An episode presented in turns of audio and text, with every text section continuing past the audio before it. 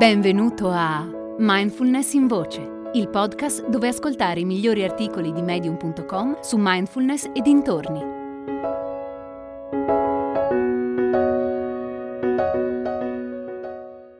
L'arte di vivere nel momento presente di Eva Chen. La vita scorre in fretta, a volte troppo in fretta. Prima che ce ne accorgiamo è già passato un giorno, una settimana o un intero anno. Quando siamo così presi dagli eventi e dalle circostanze della vita, è difficile ricordarsi com'è semplicemente essere. Essere nel qui e ora, nel momento presente. Certo, abbiamo tutti impegni e difficoltà da affrontare. A volte riempono la nostra mente. Andiamo avanti giorno dopo giorno, trascinandoci tra email, code in macchina all'ora di punta, attacchi di invidia per il collega che è stato promosso. Ma quando le cose vanno così, trascuriamo ciò che è più importante: il tempo. Essere presenti ci ricorda che i momenti vanno e vengono. Ci ricorda che l'unico istante che possiamo controllare è adesso.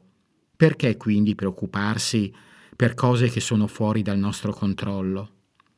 Essere presenti significa riconoscere che per quanto abbiamo problemi, stress e preoccupazioni, è opportuno fermarsi, fare un passo indietro, un respiro e ricordarsi che ogni cosa è comunque impermanente. Tendiamo a dimenticarcelo. Eventi e situazioni prendono il sopravvento sulle nostre vite e iniziamo a basare su di loro la nostra felicità e le nostre emozioni. La presentazione dal cliente è andata male? Beh, la tua vita adesso sarà uno schifo. Costretto dietro a un'auto lenta come la fame? L'universo ce l'ha con te. Anche a me capita di avere atteggiamenti autodenigratori. Quando ho perso il lavoro, la mia preoccupazione maggiore è stata se avrei trovato un altro impiego. E se non l'avessi trovato? Se nessuna azienda avesse più voluto assumermi a causa della mia incapacità e incompetenza? Dopotutto non avevo neanche superato il periodo di prova.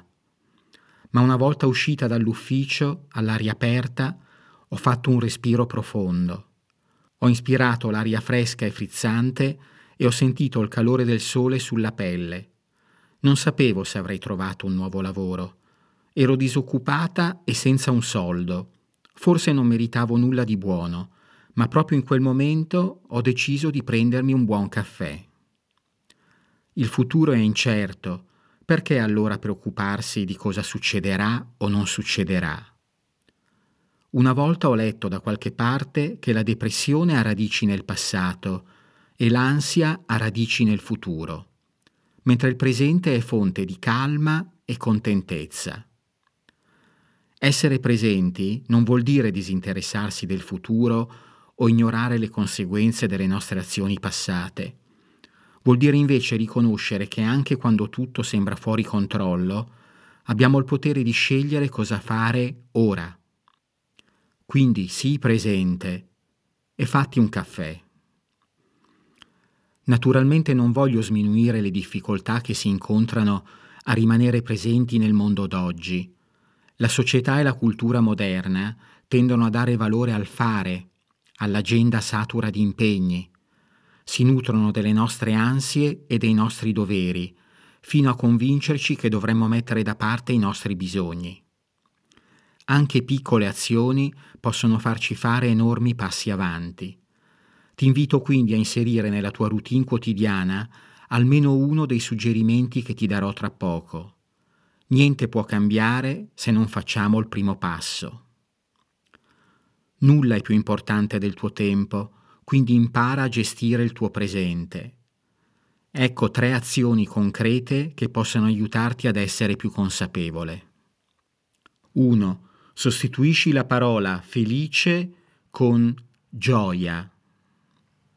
Quanti di noi hanno mai avuto pensieri del tipo «se verrò promosso sarò felice» oppure «se me ne vado di casa avrò finalmente la mia indipendenza e sarò felice»?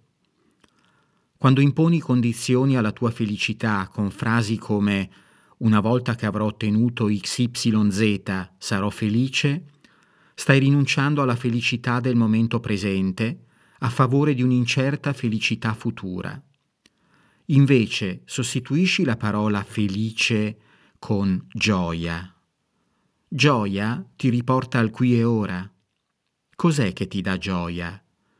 Forse qualcosa di semplice, come il pensare alle risate che fai con i tuoi colleghi quando ti raccontano le loro disavventure amorose, o l'essere grato a tua madre per lo spuntino che ti porta in camera ogni sera. La parola gioia ti fa godere appieno degli aspetti positivi del momento presente. Cosa aspetti? Cambia quella parola. due.